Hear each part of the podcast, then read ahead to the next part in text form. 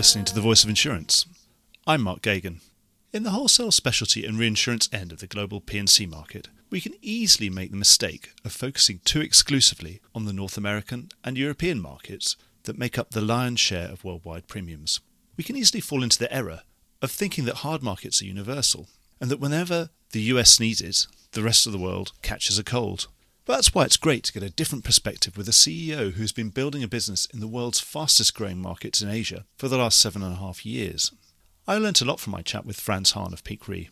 For instance, the COVID 19 crisis means that credit markets are a great opportunity, as are product liability covers for exporters, particularly high added value ones such as pharmaceuticals. Asia's prior experience of SARS, bird and swine flu, and MERS means that insurance wordings here are crystal clear, and the COVID 19 disputes that are littering Western courtrooms are simply not an issue. I also learned that the market conditions are stratified between its developed and emerging markets. There's a lot of really useful information packed into this interview. I think you'll enjoy it. Before we get started, I'm here with Rick Lindsay, Chairman of Prime Holdings and the CEO of Claims Direct Access, who have kindly supported this podcast. Rick, first, thanks so much for your support. Why don't you briefly tell us about the Prime Group and CDA and what they could do for our listeners? Sure. Prime Holdings is a holding company, and we're excited to expand our claims TPA service, Claims Direct Access, which is the exclusive claims manager for Prime Insurance Company and has managed claims for Lloyd's since 1995 when we've been on the Lloyd's line slip as a risk taker. So we plan on coming over to London and uh, hopefully providing our partners more flexibility where we can issue prime paper where necessary. We can support and take risk on the Lloyd's line slip and offer our superior claim service, which is evidenced by Prime's own loss ratio for the past 10 years. I believe that claims is the key to success in our business. That's really the only thing we do that adds value. Obviously, you can be a good underwriter, and if the claims falls apart, the underwriting's a waste of time. If you're a good underwriter, you need to balance the scale with good claims. So again, we're excited to bring superior claim service to the Lloyd's marketplace and offer the ability to share risk alongside them as we manage the claims. Well, thanks so much, Rick. And I'll make sure there are all the right links in the podcast notes. And let's get on with the podcast. Franz, well, we're in a hard market. Most people would agree. You're the Asian expert at Peak Re. How is it manifesting itself in Asia? I wouldn't say that we see a hard market yet in Asia. That has a lot to do with our experience first of January. And that shows that the cats of the last couple of years have not yet turned the markets around. First of January renewals would be classically Korea, South Korea, and China, and a bit of Southeast Asia. The hardening really comes in with more the developed markets, as there are really two camps. There are the developed markets in Asia, and there are the emerging markets in Asia. And developed markets are reacting to global trends much more because the structure of their portfolio they offer to the reinsurance industry is quite similar to what you would see in the United States. So Japan, 1st of April, we have seen strong hardening of the loss-affected windstorm areas, not so much anything else. On the cat side, around 50% of increases. On the proportional side, around 10% reduction of the reinsurance commission. In Australia, we are in the renewals, but most of them have been finalized we see a strong increase of, of the Cat XL market. And then comes now something which has to do with not only losses, but also with change in our economics. And this is the casualty hardening. We have seen first the casualty hardening in April for Japan, specifically on product liabilities and product liability exports to the United States, as well as pharmaceutical.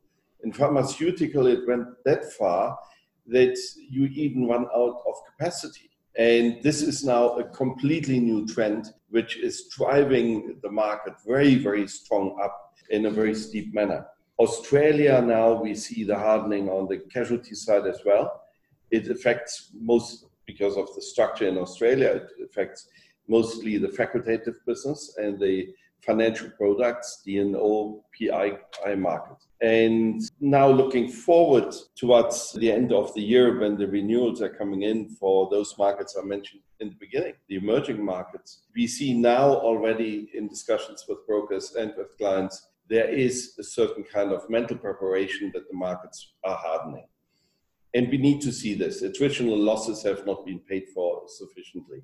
Franz, just to clarify, when you're talking about the difference between the, the more developed markets and the developing markets in terms of structure, would it be right to say that more developed markets are less proportional, more non-proportional, and yes. the emerging markets are much more proportional? And that, that's the way you do business there. That's where the key factor comes in. Even though you see massive programs, meanwhile, already coming in on the Cat XL side in China, but against the massive proportional market it's still very minute. And again, to, to summarize it, you're saying that on the casualty side, on things like product, so product liability for export to Western markets, that's a really hard area at the moment. And you're actually saying there's genuine shortages of capacity in those fields. Yes. And then particularly hard areas in things like D&O in Australia that we've all known about with the Royal Commission and particularly financial institutions there. Again, these are really opportunity areas, yeah? Yeah, definitely. And I think there is a preparation in across the entire market in Asia Pacific. For, so everyone's ready. Uh, everyone's sort of ready and mentally preparing themselves for increases. So then the logic to that then, Franz, would be Peak Re, you're an expansive reinsurer. You've grown all the way through the market, even when it wasn't as the conditions weren't as good as now. So presumably now is it you're really going to be um, ramping up expansion even more? I, I presume is that right? Certainly, it's a good timing. Of course, the cat business in Asia, but also across in USA is a good place to be opportunistic and to go after it and to be part of the underwriting. And we will certainly strengthen in this year our uh, developed market underwriting versus the emerging markets underwriting, which is a function of this, uh, opportunism. I think we will, in general, we are an organization which we have from right the beginning built ourselves around clients. And we had made a, selection of clients, and this is extremely important in the emerging markets that you are selecting the right clients because the differences in emerging market between one and the other client can be extremely huge in terms of quality. And so we are thriving on that basis. And that was the whole economic idea of Peak that if you get a sound position in Asia Pacific with the right clients, let's say we have a market share in market X, we will still grow year by year between 15 and 20 percent. Of course, COVID 19 is putting a damper on it for a while, but still, that's why the opportunistic drive into markets which are hardening is extremely important for us. Yes, we will. So, will you find it easier now to be able to increase your share with some of those better clients and you differentiate your client book better now that there's a slightly harder market? No, I don't think so. I think the relationship is extremely strong. We have been very client centric and driving through our insight into the market, through our underwriting system and philosophy, driving the relationship stronger and stronger. And that allows us on the various lines of business to increase our share year by year. One of the corollaries of a hard market almost across the board and, and in reinsurance is a hard retro market. Obviously, Peak Re's had a very capital efficient model and, and you have used a lot of retro, used the capital of retrocessionaires. So, how does a very hard market in retro now affect your strategy going forward in terms of capital? I think there are a couple of cornerstones when we think about retro market. We have always been underwriting our business on a cost basis. And the retro market, which we are working with our partners, they have been there from right the beginning, and we still maintain the same kind of panels of retro as from the first year on. And that makes a difference when they know that you're not just caring for your own net retained business, but you are also caring for their cross. The other part is we look to protect our balance sheet. That's the key philosophy of us balance sheet protection through retro.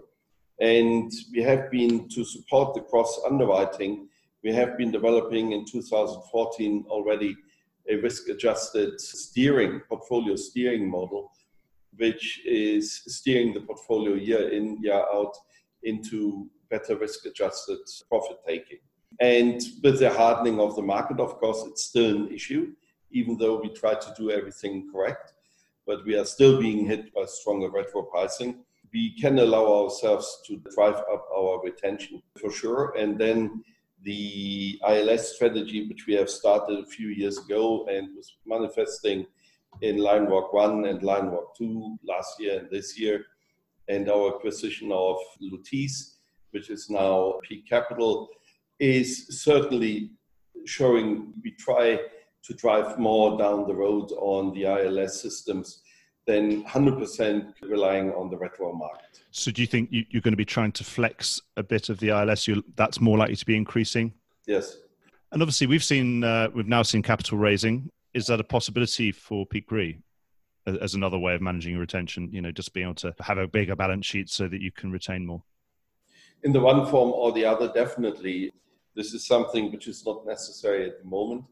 Our capital ratio sits very strong but in order to fuel further growth, certainly we will look at all those opportunities.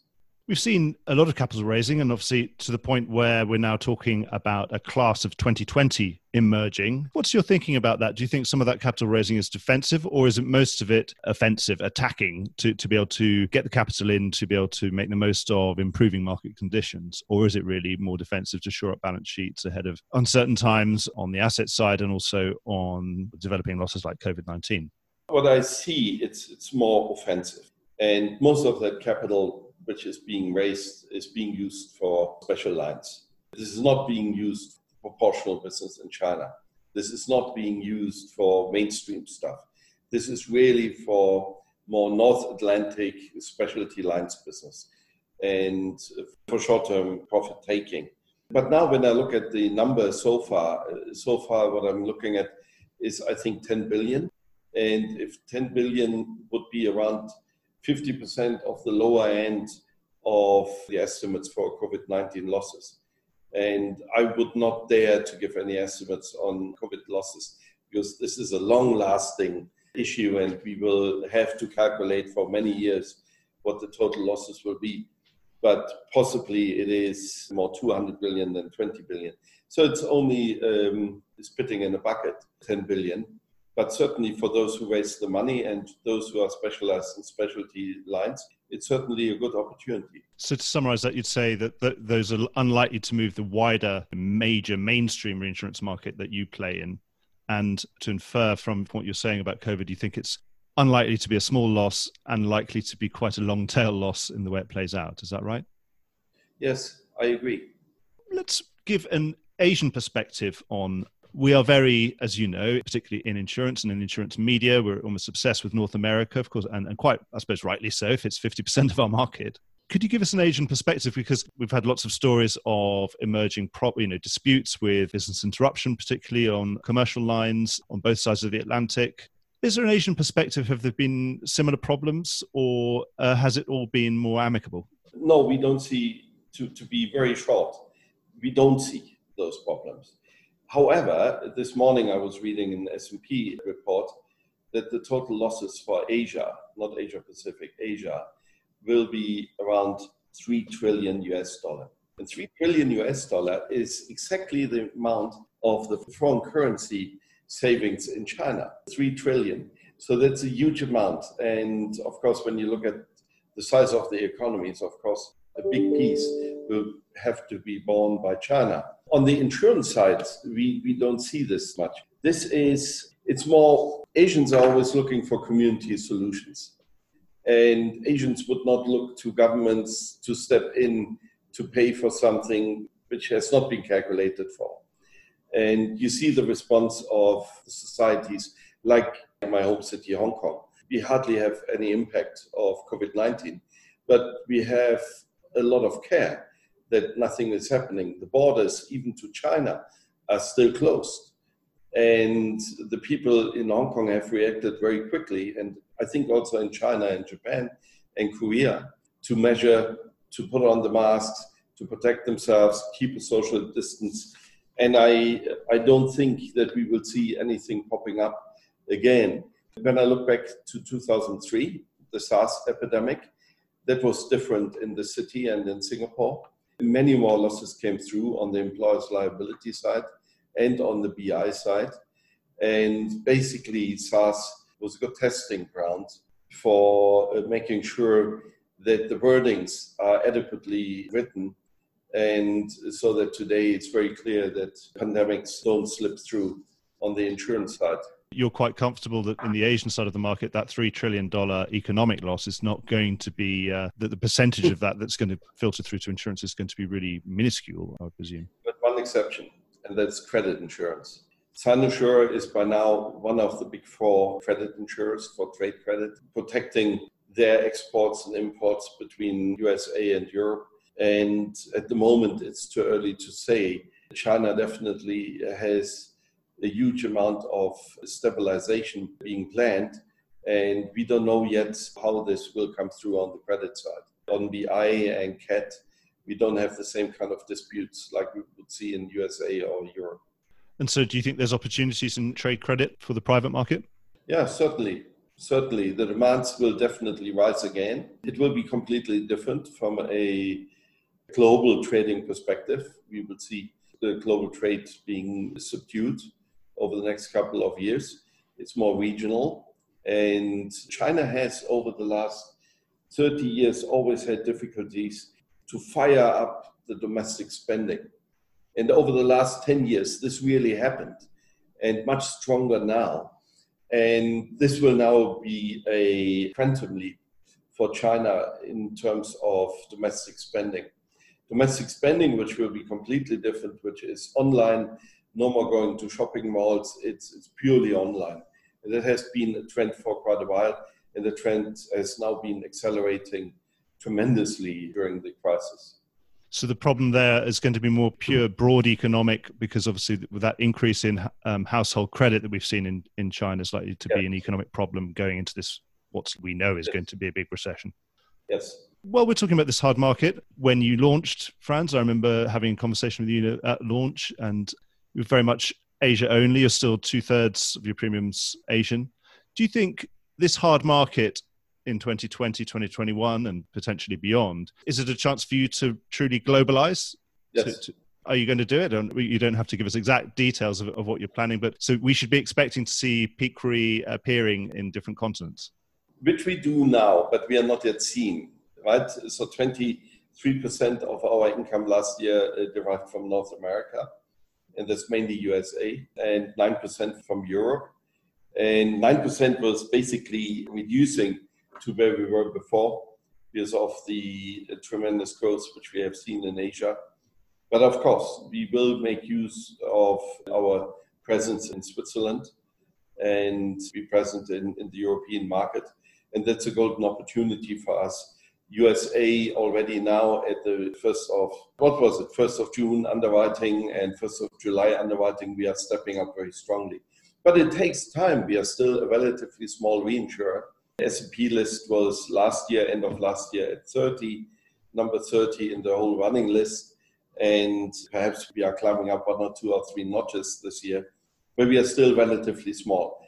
But certainly to those companies in the mid range in Europe as well as in America, and not the national or international leaders, but the level below, certainly they know our name already and they're dealing with us. You mentioned about specialty, about a lot of that capital raising going into specialty. I suppose that's because it really is a hot ticket at the moment. Obviously, particularly US excess and surplus lines. We've seen um, Ed Noonan come out of retirement to go back in there with Starstone. Also at Lloyd's, good times at Lloyd's, and Lloyd's making quite a lot of effort to make itself more attractive to new entrants and cleaning up its house in terms of administration and operational efficiency. Are you tempted by any of those markets as a play of to diversify Peak Re?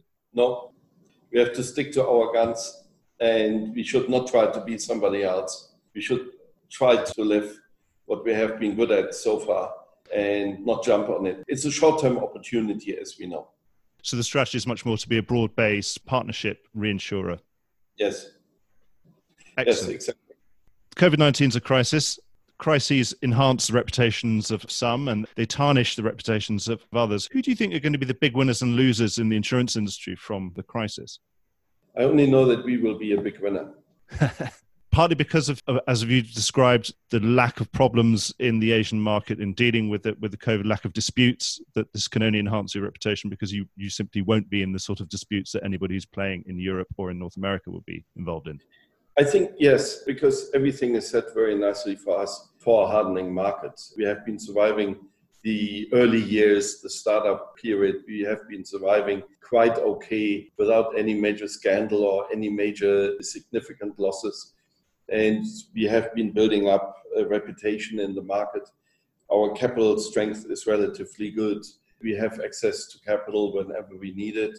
And then last but not least, relative benign exposure to the COVID 19 situation.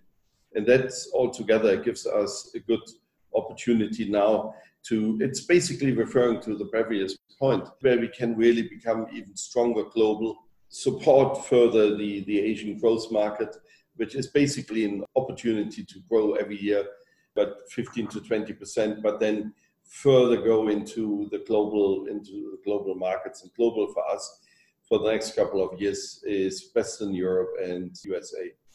Franz, you mentioned before about with uh, COVID 19, in mm. Western markets, we've had interesting solutions being proposed, probably sort of state backed solutions, uh, a PRIA in the mold of TRIA, and things in the UK, and the, eh, perhaps in the mold of Pool Re, yeah. and similar things in the NatCat in France. You mentioned about community based solutions in, in Asia. Are there any kind of novel Asian solutions that are being proposed to provide some measure of cover against future pandemic risks or, or future systemic risks of this kind? No, Mark, I allow myself to have a review over the last 20 years. In the last 20 years, this place, Hong Kong, has seen five epidemics. If you call COVID 19 also another epidemic.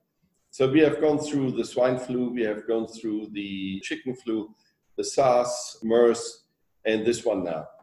And there was never any idea coming up that the government should build up any protection fund. The government knows that they are um, the resource of last resort in kind of crisis.